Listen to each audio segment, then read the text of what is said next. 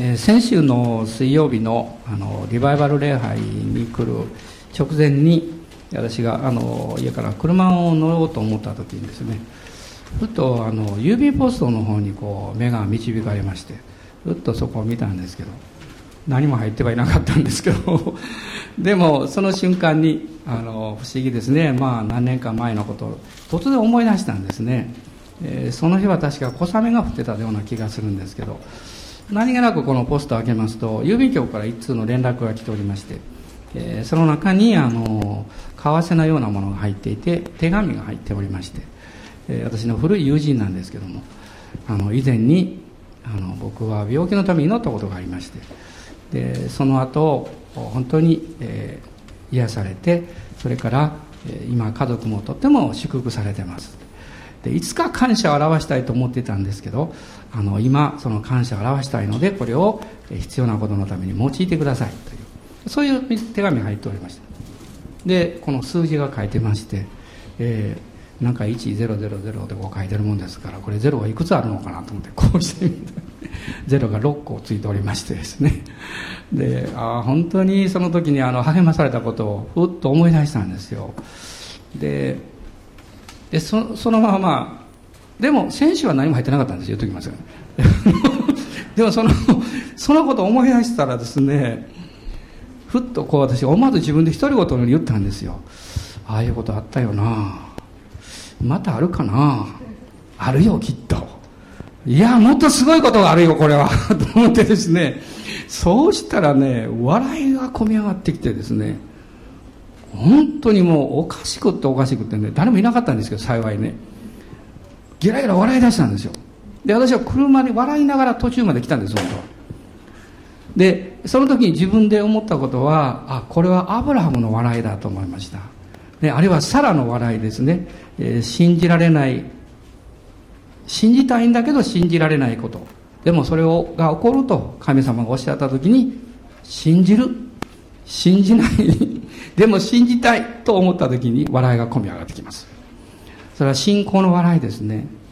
で、まあ、その後私は翌日から北陸に昨日まで行ってましたけども、まあ、今回はあのずっと威厳が溢れてきてですねあの、まあ、金沢駅そうやって暑いんですけどねもう威厳が止まらないんですよ。ずっと威厳で命なんですよ。ふと気が付くと隣に知らないおばさんが座ってるもんだからあこれはちょっとまずいかなと。か 変な人がここにいると思うかもわからないと思いながら。まあそれでもあの威厳が溢れてきてまあ何のために乗ってるのか私はよく分かりませんけれども、えー、何か、えー、必要があるんでしょう。あるいはこれからのことかも分かりませんけど、まあ、私よりも精霊様の方が全てをご存知ですから。アーメンでしょうか？私よりも父なる神様の方がちゃんとご存知ですから、えー、こういう弱い私を通してもあ祈らさせてくださるんだなと思ってあのすごく感謝しています。で先週は少し重いメッセージをいたしましたけど今日はその続きのような内容なんですけれどもえキリストを信じる戦いと困難というタイトルでこの暑い日にこれ重いメッセージなんですが、えー、どうしようかなと思ったんですけど、まあ、やはり導かれている内容なので、えー、このところから、えー、御言葉を開きたいなと思いました、えー、とテキストの箇所は、えー、第一ペテロの5章です。5章の10節から12節、えー、先週もここ読みましたけれども、えー、5章の10節から12節だけを今日は読みたいと思います。第一ペテロ5章の10節から12節ご一緒にお読みになってください。あらゆる恵みに満ちた神すなわちあなた方をキリストにあってその永遠の栄光の中に招き入れてくださった神ご自身があなた方をしばらくの苦しみの後で完全にし固く立たせ強くし不動のものとしてくださいますどうか神のご支配が世々限りなくありますように。アーメン。私の認めている忠実な兄弟、シルアノによって、私はここに簡潔に書き送り、進めをし、これが神の真の恵みであることを証ししました。この恵みの中にしっかりと立っていなさい。遠くに出かけますと私は珍しく家族にしょっちゅうメールします。あ今出発したよとかあ今ここにいるよとか。まあ一つは時間があるというのもあるんですけれども あの、まあ、祈ってくれてますのでねそういう連絡をするんですけど、まあ、皆さん大体一日何回ぐらいメールされるんでしょうかね。まあ携帯をほとんど持っておられるからメールをされる方多いんじゃないかと思うんですがアメリカのですね今10代の若者たちがメールする回数というのは1日平均100通なんだそうです。へえと思いますね。私なんか指がだるくなってそんなんできないなと思うんですけどね。ですから多い人はもっとやるわけですよ。でそれでまあいろいろ弊害も出ているんですね。まあ依存症のようなもうメール携帯がそばにないと生きていれ生きていけないようなですね。何かそういうふうなあの依存症的なで、まあ、あるあの医学者たちがあの調査しましてそのメールに、まあ、ちょっと言葉悪いですが病みつきになっている人たちのこの脳を検査しましたらですねそのメールを扱っている時がですね実は麻薬の常習者と同じ脳の部分が働いているんだそうです。この依存症的になっているんですね。でそれがこの講じてやはり睡眠障害いわゆる睡眠不足が起こったり、えー、学校の授業に集中できなくなりますから。そういう問題もまあ起こっているんです、まあ、ただあのまあ、ある若者たちはでもあのやめようと思ったらいつでもやめられるんですということは言ってるみたいですけど、まあ、実際どうなんでしょうか。で私はそれを聞きながら、まあ、今は苦難の時代だけども脳が随分苦難を受けてるのかなと思いましたけどね、えー、皆さんどうなんでしょうか、まあ、一時私たちはあの情報型、ね、型っていうのは多すぎるっていう意味ですね。あのそういう表現を使いまして今はコミュニケーション型なんですよ。もう必要でないこともコミュニケーションをしてしまう。まあそのこと自体が別に悪いっていうわけじゃないんですけどもただやはりあの弊害はやっぱありますね。あのメールを出す多く出す人は通常すぐにもらえるものだと思ってますからね。まあ、私なんかそのしょっちゅう出さないからそんなものすぐ返事しなくていいと思ってるんですけどね緊急事態でなければね、えー、だからそういうのですぐ返事が来ないと不安を感じたり自分は嫌われたんじゃないかと思ったりね、まあ、そういうその弊害も確かにあることはあるんですね。でまあどうぞ皆さん別にメールしてはいけないと言ってるわけじゃないですけどどうぞあの、えー、コミュニケーション型にならないように注意をしていただきたいなと思います。このペテロの手紙が書かれました時代というのは、まあ、先週詳しくあのその背景についてお話をしましたけれどもやはり苦難の時代でした、まあ、教会が迫害を受けているというだけではなくて一人一人のクリスチャンたちが困難を経験していました。なぜかっていうと彼らの人生が変わったからです。今までと違う生き方が始まった。まあ今まではですね、もう一緒に飲み歩いたり、あるいは掛け事をしたり、あるいは不道徳なことを一緒にやったり、そういう人々がそれをやめてしまった。あるいは今まではもう隣の人のおしゃべりや噂話ばかりしていた夫人がしなくなっちゃった。まあそういうことが起こってきますと、個人的に嫌がらせが起こったり、あるいは批判をされたり、まあそういうことが起こるんですね。でこのペテロの手紙の背景にはそういう、え、要素があります。ですからペテロはおそらくパウロの殉教直後にこの2つの手紙を書いたというふうに言われてるんですけどもこの苦難の中にあるクリスチャンに対して教会に対して希望そして慰めを与えるためにこの手紙を書いてます。第一ペテロの手紙というのは希望の書あるいは慰めの書とも呼ばれているわけです。でそしてこの手紙を読んでいきますとペテロはですねこの苦難というものを肯定的にこの取られています。いわゆるそれはただ単に悪いもの嫌なものなければ良いものという考えではなくってそれ以上の目的があり意味がある、まあ、少なくとも4つのものをここで見ることができるんですがまず1つは神様の御心の中にある苦難があるんだということです。まあ、4章の19節ですね。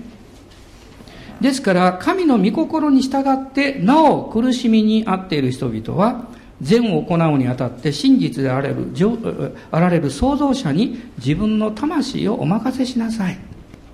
神様の御心の中にそれが受け入れられている苦難があるんだ罪から来る苦難はその人が巻いたものですよでもそうでないものもたくさんあるわけです。それから苦難というものはイエス様の十字架この、まあ、受難というんですかね苦難というんですかそのイエス様の苦しみというものを私たちに思い起こさせてくださる。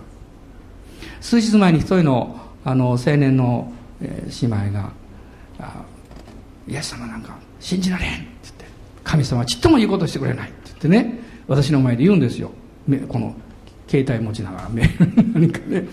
で私も「うんそうそう」って言ってね「まあそういう辛いことあったんやね」って言って話して「思いっきり文句言ったらいい」って言って「言いなさい」って「神様大嫌い」とかね「言ったらいいよ」って言って「本当に言ったらいいんですか?」って「言ったらいい言ったらいい」って。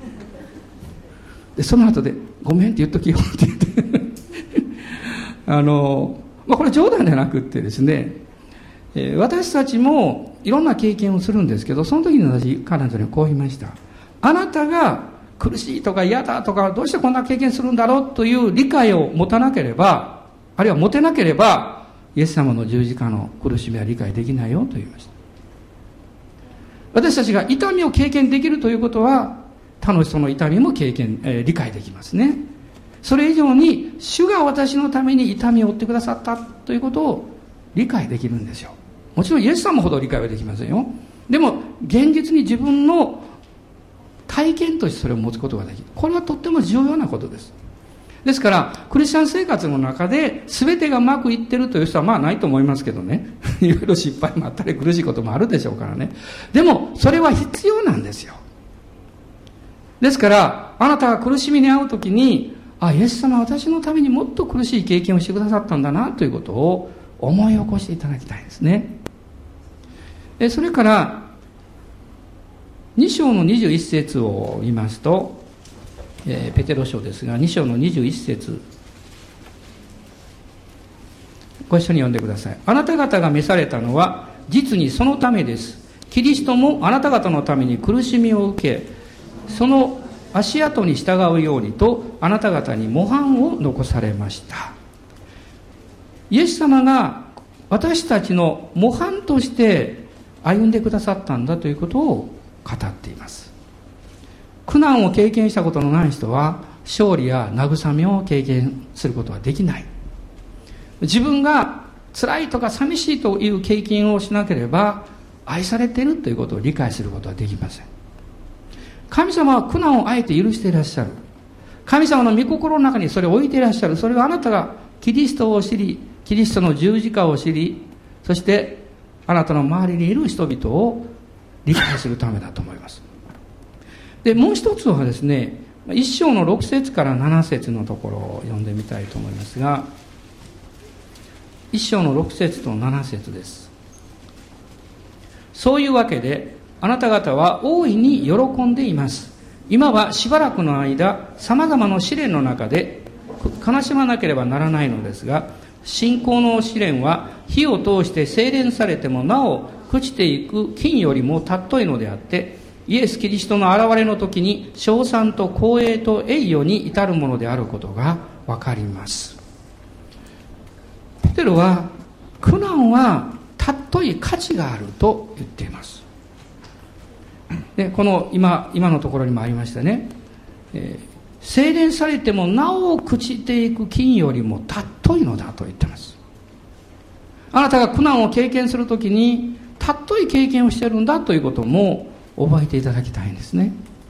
ペテロはおそらくパウロの書いた獄中書簡をある程度理解していたでしょうね。この同じパウロもですねフィリピンの教会に対して苦難について触れてるわけです。一章の後半にはそのことが書かれていますが一章の29節にはあなた方はキリストを信じるだけではなくキリストのために苦しむことも賜っていると書いています。つまりそこには苦難を通して神ご自身を知りキリストの受難苦難を知ると同時にそれをあえて私たちのために許された父なる神様がどれほど傷んでおられるかということ。そのことを私たちは知ることができるわけです。そしてえー、私の家族だけではなく友やあるいは国を超えた人々の深い悲しみを聞くときに、私たちもわずかであっても悲しみを理解できる。痛みを自分のものとしてある程度共有できる。皆さん、これは大事なことですよ。まあ、パキスタンでも今洪水がありまして、あの、自衛隊が派遣されましたね、昨日ね。まあ、これもとてもいいことだと思うんですけど、私はそういう洪水面ですね、パキスタンのあのルビー先生ってどうしてるのかなとかね、あの、いろいろ思うんですよ。場所は違うかもわかんないけど、まあ、カラチでもいろんなことありましたしね。でも実際何もできない。でもそのことを考えて、ほんのわずかでも痛みや悲しみを自分のものとして受け取ることができるということの中に実は皆さん価値があるんですよ。価値があるわけです。それはあなたが人間だから、神様によって作られた存在であるからこそできうることなんですね。先日も御巣鷹山のその航空機事故のことがずっとね、連日ありましたね。えー、私もそのインタビューとかいろんなものをこう見ながらですね、本当にもうそれから25年ぐらい経ったんですかね。遺族にとってはその悲しみは絶対に拭えない。それを聞くときに、やっぱり痛みを感じるわけですよ。辛かったんだろうなとこう思うんですね。別に直接電話して、あの、元気出してくださいねっていうわけじゃないんですけど、でもまず私たちは祈り心を持ってますからね。神様どうぞ励ましを与えてあげてください。祈りますよ。それは貴重なことですよ。それらの一つ一つはそのその本人の方たちに直接届かなかったとしても神は知っていらっしゃる。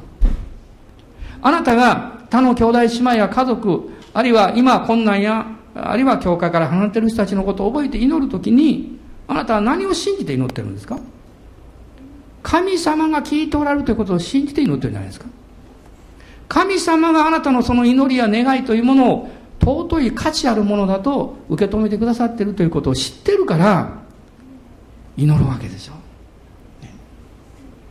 もし苦難というものを私たち自身が経験してそれを理解するということがなければ深い取りなしの祈りをすることは決してできないんじゃないかなと思います。このペテロ書の中でクリスチャンが経験する3種類の苦難についてペテロは挙げています。まず一つは2章の19節から21節のところなんですがさっき少し読みましたけれどももう一度読んでみましょう。19節から21節です。人がもし不当な苦しみを受けながらも神の前における良心のゆえに悲しみをこらえるならそれは喜ばれることです罪を犯したために打ち叩かれて、それを耐え忍んだからといって、何の誉れになるでしょう。けれども、善を行っていて苦しみを受け、それを耐え忍ぶとしたら、それは神に喜ばれることです。あなた方が召されたのは、実にそのためです。キリストもあなた方のために苦しみを受け、その足跡に従うようにと、あなた方に模範を残されました。善を行って苦しみを受けるならば、それは神に喜ばれることですと書かれています。私は会社に入りましてちょうど2年目の時にですね、その会社の中のある、えー、私の部署の、えー、一部の人たちと一緒にあの、一日行楽に行ったことがあるんですね。バスに乗って行ったんです。一般のバスに乗って。まあ20人ぐらいですけど。その時にね、そのバスがね、ほとんどもういっぱいだったんです。もうぎゅうぎゅうという感じでね。で、降りる時に私はあの会計預かってましてね、バスの運転手さんがですね、あのその当時運転手さんにこうお金払うんですよ、横に。え何人ですかって、もうとにかくもうぎゅうぎゅう詰めだからもう降りろ降りろってどんどん降りてですね、で、何ですか？って私に聞かれたんです。で、私はもちろん分かってますから、えー、何人か忘れません、二十数人ですね、はっきり言いましてお金渡しました。で、しばらくしたその一緒にいた一人のですね、女性の人が私言うんですよね。あの、ちゃんと払ったの？って言うから、もちろん払いましたけど、って言って、あなたバカやね。一人二人、あの、少なめに取ったらいいのに、とか言われてですね、え？っと私は一瞬思ったんですね。どうしてそんな考え方をするのかなと思いました。皆さん、わずかなことをね、ごまかして偽って、あなたが得をしたと思うならば、あなたは大変な損失をしています。あなたはその生涯ずっとね、忘れてるように思っても、あなたの良心の中に咎めはなくなりませんよ。神の裁きの日はその人の上にずっと乗っかったままですよ。小さなことで私たちが目先のことで利益を考えて私たちが間違ったことをするならばその人は生涯苦しみますよ。でもあなたが正しいことをして苦しみを受けるとすればあなたは何も恐れる必要がない。あなたの良心は清いわけですから。ペテロは言いました。それは神に喜ばれることですと書かれています。私が最後に会う方はこの方なんですから。最後に申し開きをする方はこの方なんですから。そして彼はまあ、ペテロはですね、えーと、この19節の中に神の前における良心のゆえにとこう言ってます。良心のゆえにという時それはクリスチャンだけを指していない。クリスチャンでなくっても良心はありますから心の良心はね。人はその良心を持って神の立法の一部を経験しているわけです。良心のゆえにというのはどういうことなんでしょう。神様は真実な方であるということを人はまあ清い方であるということを人は本能的に知ってますね。クリスチャンになると、神は聖なる方であるというだけではなくって、神は真実な方であるということを理解します。これは多少違うんですね。あの、ルターが言いましたがね、罪人は誰に裁かれなくっても私自分は地獄に行くことを知っていると言ってます。心の良心がありますから。でも、真実というのは、そこに人格が入ってきます。真実が、神は真実な方であるから、あなたをお許しになることができるんです。ただ単に清い方であったら許すことはできないです。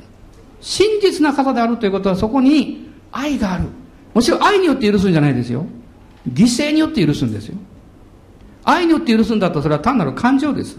またそのその感情が変われば元に戻ってしまいます。神様はあなたを愛しておられるけれども愛によって許したんじゃないんですよ。自分の御子、一人子を十字架につけるという犠牲によって許してくださったんです。ここに真実があるんですよ。神様はこの真実をご自身の御言葉を通して私たちに語っていらっしゃる。それから、の第二コリントの5章の10節を見ていただきたいんですけれども、これはクリスチャンたちが死んだ後で主の見舞いに立って裁きを受けることが書かれている箇所だと言われるんですね。第2コリント5章の10節です。なぜなら私たちは皆キリストの裁きの座に現れて善であれ悪であれ各自その肉体にあってした行為に応じて報いを受けることになるからです。神は全てを明らかになさる。そして報いをくださる。神様は裁くだけの方じゃないんですよ。報いをくださる方なんですよ。あなたが人に覚えられなくても主に覚えられていて主はあなたに対して報いをくださる。私はまあいろんな方たちが祈ってくださってねいろんな意味でよくしてくださる。皆さんにもいつも感謝してます。でも時々思うことがあるんですね。ああまりよくされると天国に行った時の報酬は少なくなるんじゃないのという気がすることがあります。ね。ですからもっともっと主に従っていきたいなとこう思うわけです。皆さんいかがでしょうか？そして第一コリントの10章の33節を見ていただきたいんです。第一コリントの10章の33節です。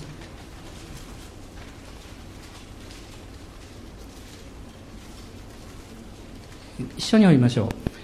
私も人々が救われるために自分の利益を求めず多くの人の利益を求めどんなことでも皆の人を喜ばせているのですから。一人でも人々が救われるために私は喜んでその苦しみを受けましょうとパウロは言っています。あなたが善を行って苦しんでいる時に案外誰かがそれを見ているんですね。何も言わないかもしれません。誰かがそのことを知っているんですね。そしてある時その人があなたに聞くかも分かりません。あなたあの時ねどうしてあえて苦しい経験を別に文句も言わないで受け止められたんですか？と言うかもしれません。おそらくあなたは答えるでしょう。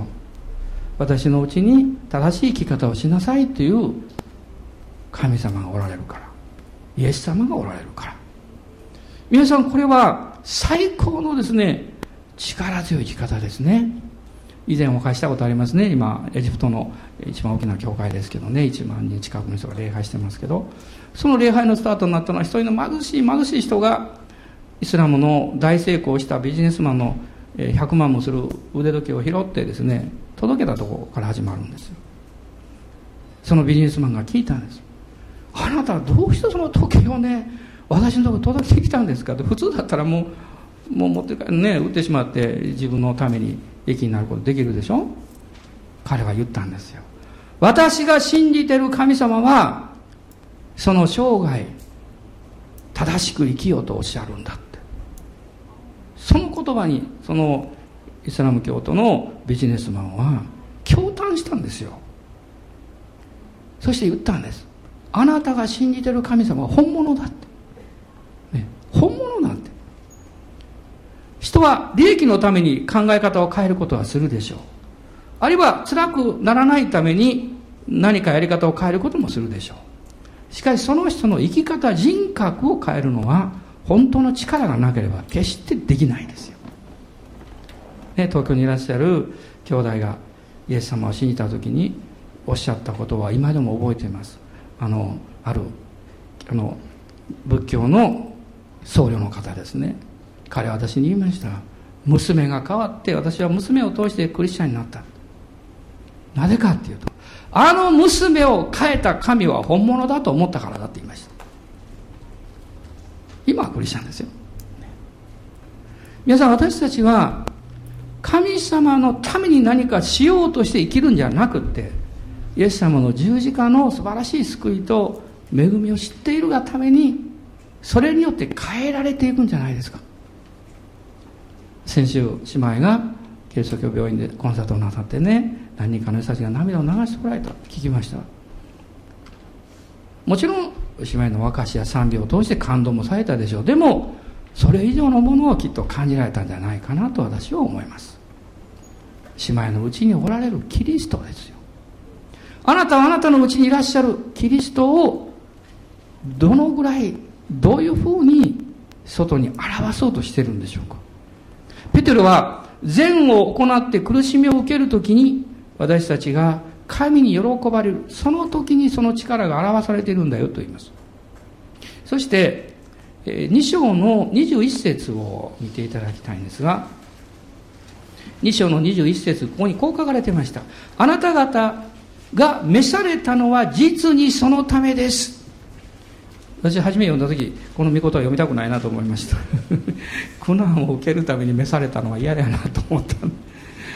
もちろんそれだけのために召されたんじゃないですよ。でもその苦難の中苦難もあなたの召しの中にあるんだと言ってるんです。どうでしょうか。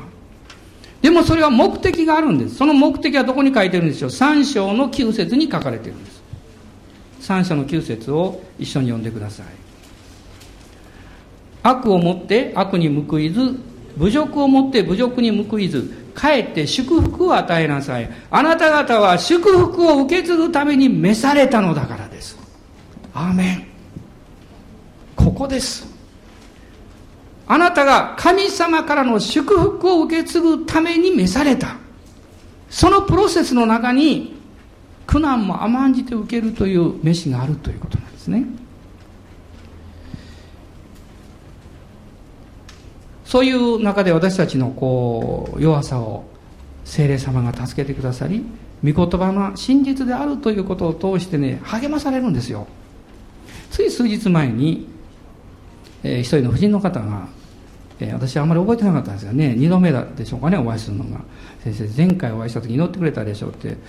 えー、その時にねこういうのをおっしゃった。って、えー、しばらくすると思いがけないことが起こってくる。それはあなたに不安を与えるけれども恐れないようにしなさい。主があなたと共におられて支えてくださるから私はそれを聞いてああそういえばそういう祈りをした人がいたなと思いました。普通そんな祈りはしません。何か祈った後でその人不安感じるでしょ。でも私は聖霊にすごく示されたんです。彼女がもういつか分かんないけどしばらくして、えー、不安な経験をする。何か起こるということです。で彼女は私言うんです。起こったんです。ってその数日後に夜にね夫が心筋梗塞。でもそれにすぐ気がついて、ね、すぐ病院に運んでそして助かった。でその時にねその病院に行く時にそのことを思い出したんですって言うんです。そして主の御言葉に信頼しました。そうすると不安がなかった、ね、大変な状況の中でイエス様の平安によって守られたんです。と言いました。そのことを私は明かしたいからと言ってこれすぐ実は一昨日聞いたんですけどね。皆さん私たちが御言葉を聞き御言葉に親しみ御言葉によって導かれているということはどんなに幸いでしょう。あなたの思いあなたの感情を世の中のことで支配させないように。それを通り過ごさせてくださいいつも。しかし御言葉はしっかりあなたの中に残るように。御言葉は力がありますよ。神の言葉は生きていて力があると書かれています。アーメン。感謝します。どうぞ大人の方にね今日も御言葉が祝福しますようにと、まあ、なたの言葉でおっしゃってください。御言葉が祝福してくださるように、ね、いやあのいやそう言われても今何の御言葉も思い浮かばないんだけどという方はねどうぞこの礼拝の中で思い浮かべてください。どの御言葉が今自分を支えてるんだろうか。これは大事ですよ、ね、それを持たないで生きる人はね帰り道を忘れてどこかに出かける人と同じですよ。帰る時どこに帰っていいか分からないって。クリスチャンはどんな時でも今のあなたを支えている御言葉をしっかり知るべきです。そしてそこに信仰を置いて歩む歩むということですね。二つ目にこの3章の13節から16節のところを読んでください3章の13から16ですもしあなた方が善に熱心であるなら誰かがあなた方に害を加えるでしょういや、たとえ義のために苦しむことがあるにしても、それは幸いなことです。彼らの脅かしを恐れたり、それによって心を動揺させたりしてはいけません。むしろ心の中でキリストを主として崇めなさい。そしてあなた方のうちにある希望について説明を求める人には、誰にでもいつでも弁明できる用意をしていなさい。ただし、優しく、慎み、恐れて、また正しい良心を持って弁明しなさい。そうすればキリストにあるあなた方の正しい生き方を罵る人たちがあなた方をそしったことを恥じるでしょうもし神の御心なら善を行って苦しみを受けるのが悪を行って苦しみを受けるより良いのです二つ目は義のために受ける苦しみです。正しいことをして受ける苦しみがあります。しかしあなたは同時に神様を信頼してその信仰のゆえに受けるその苦しみっていうのがあります。その時にイエス様おっしゃったですね神を信じまた私を信じようと。心を騒がせるな。なぜ心を騒がせるんでしょう？他の人がどう思ってるかどう評価するか、ね、どういう損失がやってくるかわからない。そういう不安を持つからでしょうね。でもイエス様は私は世の終わりまであなた方と共にいるとおっしゃったんです。だから心を動揺させたりしてはいけませんと書いてます。落ち着きなさいと。そして主の御言葉を語って主に信頼しなさいと言ってます。またそれは幸いなことですと言ってます。その心が動揺するようなことが起こった時に心の中でキリストを主として崇めなさいと言ってます。心の中でキリストを主として崇めなさい。まあ、私はあの会社に勤めていた時に一度こういう経験があるんですけど、まあ、ここからあまり遠くないところですけれどもあ私はあのカメラ屋さんの管理してましたからね。あるお店に行きました。まだ私は年若かったからね、えー、そのご主人はねあのどんなセールスが来てもね文句を言うので有名だったんですよ。私聞いてました。行きました。挨拶してるねもういきなりですねもう 10, 10分か15分ぐらいもう文句ばっかり言うんですよ。うわーって言うんですよ。その時に私はねずっと祈りながら聞いてました。そうですか。って言いながらずっと聞いてました、その時に経験したことはね彼がどんなにひどい言葉を使っても私の心がキリストの平安によって守られている間は決して私は傷つくことがないということです。これは重要なんですよ。なぜかっていうと私たちの心の側が傷ついてしまうと仕返しをしてしまうんです、ね、言葉とか態度とか冷たくしてしまうと。でもあなたの心が守られるとあなたはある意味で公平にで、その人がこうしたからこうするんじゃなくて、そのことに対してどうする、どうすることが最善であるかという、賢明な判断ができるんです。私は黙って、黙ってじゃないかニコニコしながら結構聞いてましたよ。じっと顔見てたんです。そのうちに彼の気迫がなくなっていきました、だんだんだんだん。で、言葉がゆっくりになりました。そのうちにいつの間にかポッとやめてしまいました。そして最後にこう言いました。コーヒー飲むって言いました。出してくださいって言いました。それから友達になりました彼は知ってました私のバッグの中に聖書が入っているということを知ってました。別にクリスチャンで言ったわけではありません。それは人のためにあるんじゃない。自分のためにあります。あなたが様々な苦しみを受けるときに人はあなたに対して汚い言葉を言ったりあなたに対して嫌なことを言ったりするかもわかりませんね。でもあなたの心をイエス・キリストの平安によって守ってください。主の主を崇めるんです心の中で。その言われた間ずっと。主を感謝します。主を賛美します。どうぞ彼を祝福してあげてください。彼の言葉は私に対して何の力もないです。私の心はあなたに守られてますから。その通りのことをあなたは経験します。まあ、ここに書きましたコリント書の4章6章のところは、まあ、読みたかったんですが、まあ、時間がないんで省きますけどもぜひ皆さん自分で読んでください。パウロが弁明をしているところなんですけど多くの苦難を経験したパウロがねその勝利の秘訣について語っているわけです。3つ目の苦難があります。4章の12節からです。4章の12節から19節まで。少し長いんですが一緒に読みましょう。愛する者たち、あなた方を試みるために、あなた方の間に燃え盛る火の試練を何か思いがけないことが起こったかのように、驚き怪しむことなく、むしろキリストの苦しみに預かれるのですから、喜んでいなさい。それはキリストの栄光が現れる時にも、喜び踊るものとなるためです。もしキリストの名のために避難を受けるなら、あなた方は幸いです。なぜなら栄光の御霊、すなわち神の御霊があなた方の上にとどまってくださるからです。あなた方のうちの誰も人殺し、盗人、悪を行う者、みだりに他人に干渉する者として苦しみを受けるようなことがあってはなりません。しかし、キリスト者として苦しみを受けるのなら、恥じることはありません。かえってこの名のゆえに神を崇めなさい。なぜなら、裁きが神の家から始まる時が来ているからです。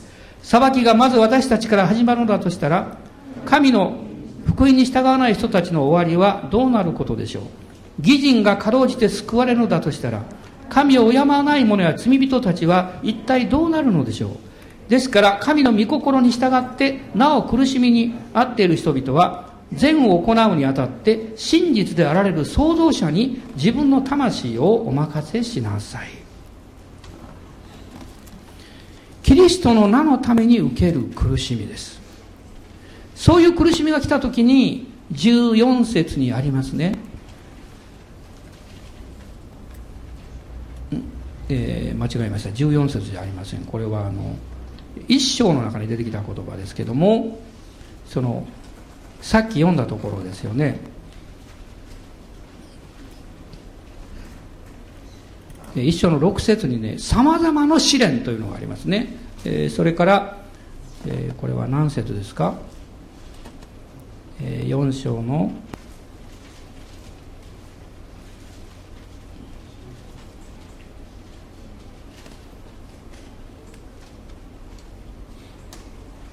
12節ですね。ごめんなさい。12節。燃え盛る、えー、火の試練という表現が使われていますね。この燃え盛る火の試練それは私たち自身を試みる試すそういう内容を持っています。であの新明記のですね8章の2節から7節のところをぜひえー、皆さん後で開いておいていただきたいと思うんですけどもそこには神様が40年の荒野をイスラエルの民を導かれた時の理由が書かれています。理由が書かれています。神様が導かれた。その目的は何かっていうと良い地に導こうとされていたんだということが書かれています。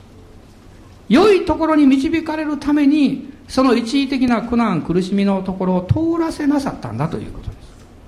しかし、良い地に導かれることを知ってる人は、そこを祈りながら賛美しながら通ることができます。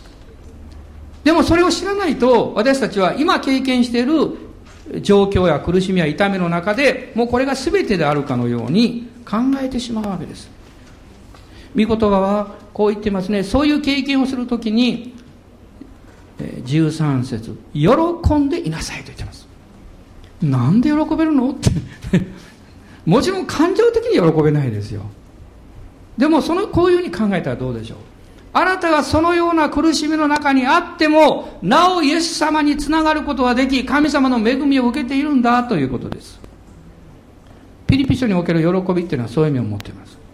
苦しい時にもあなたはキリストの救いを受け主につなげられていることを喜べと言ってます。その信仰を失うことなく主に従うことができることを喜べと言っています。そして神を崇めなさいと言っています。私たちが喜ぶ時に栄光の御霊が神の御霊がとどまってくださるとありますが実は私が試練や苦難の中で精霊からの励ましや励ましだけではなくこの導きを受けることが多いんです。その環境も含めて状況も含めて精霊様が導いてくださる。使徒行伝の18章の1節から3節には実はこれはプリスキュラとアクラのことが書かれてるんですけども、えー、アクラは、えー、ユダヤ人でした。ご主人ですね。プリスキュラは、えー、ローマ人の奥さんです。彼女はかなり社会的に地位の高い人でした。でも迫害が起こりました。その時にその社会的なまあ立場やこの世的な幸せというかそれを選ぶのか信仰を選ぶのか彼らは決断しました。イエス様に従うことを選びました。ですからユダヤ人たちはローマから出て行けと言われた時に彼女は離れないで一緒に出てきました。そしてコリントに行きました。そこで彼らはパウロに出会うわけです。失望落胆してアテネからやってきたパウロに出会います。彼らは励ましてあげたでしょうねきっと。一緒の天幕作りの仕事をしてましたから。そして彼らはパウロから多くの力を得学びを得ます。そして一緒にエペソに行きます。エペソで教会が生まれました。パウロは彼らを残して次のとこ移りますが彼らは初代のエペソの教会の開拓に大きな働きをする器になります。この世においては楽なもの良いものを失いました。しかし神の国にあって彼らは素晴らしいものを得たんです。ある時一人の雄弁な人がやってきました。そのメッセージを聞いてる時に何かが足らないと彼らはすぐ感じました。その説教者は自分の家に招きました。食事に。もてなしました。そしていや実はパウロ先生から私たちが学んだことがあるんですけどこれはこういうことなんですよということを分かち合いました。その相手はあの有名なアポロでした。私たちが様々な苦難に遭う時にそれは一つのターニングポイントですね方向転換するあるいは新しい方向を見出していくというきっかけになることが多いですあなたはそれを現実の出来事に心を奪われて考えるのか、神の計画の御心まで目を上げて、主の導きはそれを通して何なんだろうということを考えて受け取るのか。あなたはどちらかの選択をしなきゃいけません。パウロは後者の選択をするようにと進めています。またペテロもそれを進めています。その時にあなたは神を崇めるようになる。詩篇の37編の23節と24節は、おそらく皆さんも多くの皆さんが好きだと思うんですね、え、詩篇の37編です。23と24こう書いてます。人の歩みは主によって確かにされる。主はその人の道を喜ばれる。その人は倒れても真っ逆さまに倒れはしない。主がその手を支えておられるからだ。アーメン。感謝します。倒れたことのある人どのくらいいますか？たくさん手が上がるでしょう。両手上がってる人もおりますがね。倒れてもいいんです。主があなたを支えてくださるから。たとえ倒れても真っ逆さまに倒されはしないと書かれています。私はあの黙示録の2章の8節から10節のねこのスミルナの教会のことを少しここに書いたんですね。黙示録の最初に7つの教会が出てくるんですけどその7つの教会の中でスミルナの教会だけが唯一一言も非難されていない教会なんです。他の6つの教会はそれぞれ非難されるところがありました。スミルナの教会はそれがないんです、ね、この、えー、黙示録ですね。2章の8節から10節のところなんですがむしろでも彼らはどういう経験をしていたかっていうと2章の、えー、9節を見ると私はあなたの苦しみと貧しさとを知っていると主がおっしゃっています。しかしあなたは実際は飛んでいるんだ。いろんな困難な問題が起こってきたんですね。10節にはあなたがあなたが受けようとしている苦しみを恐れてはいけないと言ってます。当時このスミルナの教会の監督リーダーは誰だったんでしょうか。あのパウロがエペソの教会を開拓したんですけどこのエペソの教会の初代の監督は使徒ヨハネです。その使徒ヨハネのもう一番弟子です。ポリュカルポスという人物です。非常に有名な方です。ポリュカルポス。彼は80歳後半でライオンの前に置かれて殉教しました。あまりにも立派な人格者だったのでローマのローマの人たちも彼を解放したいと思った。司令官が彼に言いました。ポリカルポス。あなたが一言私はキリストを知らないと言えばすぐに釈放する。その時に彼が残した言葉が今も残されています。神様はこの八十数年の人生において私に一度も悪いことをなさらなかった。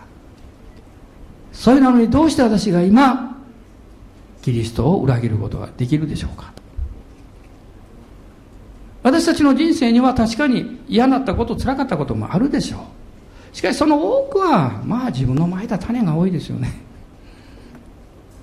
神様はそれでも良い方です。あなたを許しあなたを回復させあなたの人生を導いていらっしゃる。たとえしばらくの苦しみという苦難に預かることがあったとしても苦難を通ったクリスチャン苦難を通った教会は必ず祝福されます。清められるから。主ご自身にしっかりとした信仰を持つことができるから。ですからペテロはこの5章の最後のところこの12節のところでこう言っています。この恵みの中にしっかりと立っていなさい。この恵みの中にしっかりと立っていなさい。神様の恵みをに対する一番の敵は迫害や困難ではありません。不信仰です。不信仰です。神様の恵みをそのまま信じ受け取ろうとしない不信仰です。あなたが恵みを受け取るときにそこに神様からの油注ぎがやってきます。油注ぎの中に信仰があるんです。そこに神様からのビジョンがあるんです。そのビジョンに目をやる人は先が少し見えるんです。これから何が起ころうとしてるかということに対して希望と期待感を持つことができるんです。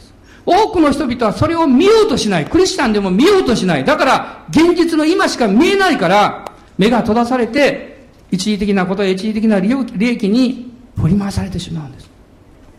聖書は言っています。目に見えることではない、見えない方に目を注ぎなさいと言っています。私の外なる人は日々に砕かれていきます。しかし、内なる人が強くされるときに、あなたの霊的目が開かれて、私は今日もイエス・キリストにある恵みの中にしっかり立って従っていこう。そのように主が導いてくださいます。主の祝福がありますようにお祈りします。イエス様今あなたの大いなる恵みと祝福を私たちの上に注いでくださっていることを感謝します。善を行って受ける苦しみがあります。義のために受ける苦しみがあります。イエス様の名のために受ける苦しみがあります。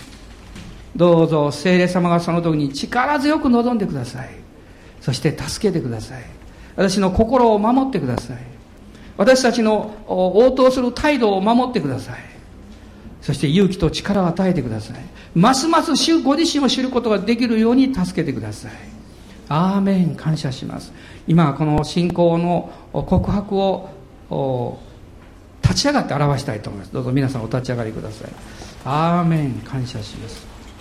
ハレルヤ。今一緒に祈りましょう。ハレルヤ。イエス様感謝します。おーイエス様感謝します。大いなる恵みと祝福を感謝します。あなたの御手が私の上に置かれていることを感謝します。ハレルヤハレルヤ。アーメンアーメンハレルヤ。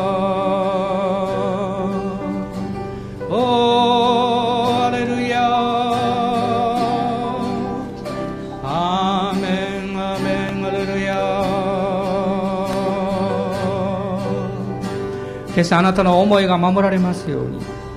あなたの心にいつの間にか残されていた嫌な足足跡や記憶イエス様の十字架の血潮を見上げましょう。あなたはもう許され解放されている人です。ですから大胆に主をあがめましょう。アーメン。感謝します。アーメン。ハレルヤハレルヤ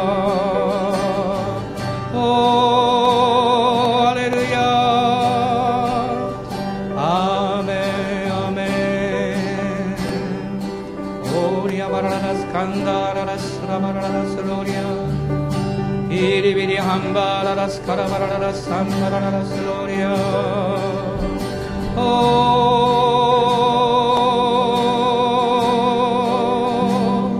ーメンアーメンアレルヤ今困難の中にある方辛い経験をしていらっしゃる方勇気を出してください。主があなたと共にいらっしゃいますから。ハレルヤメンハレルヤおハレルヤメンハレルヤアーメンアーメンハレルヤ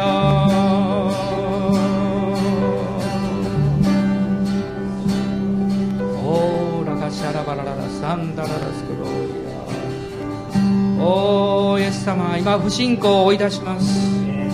あなたの恵みの中に飛び込んでおりますから感謝します。自分を許します。起こってくるさまざまな環境をイエス様の皆によって許します。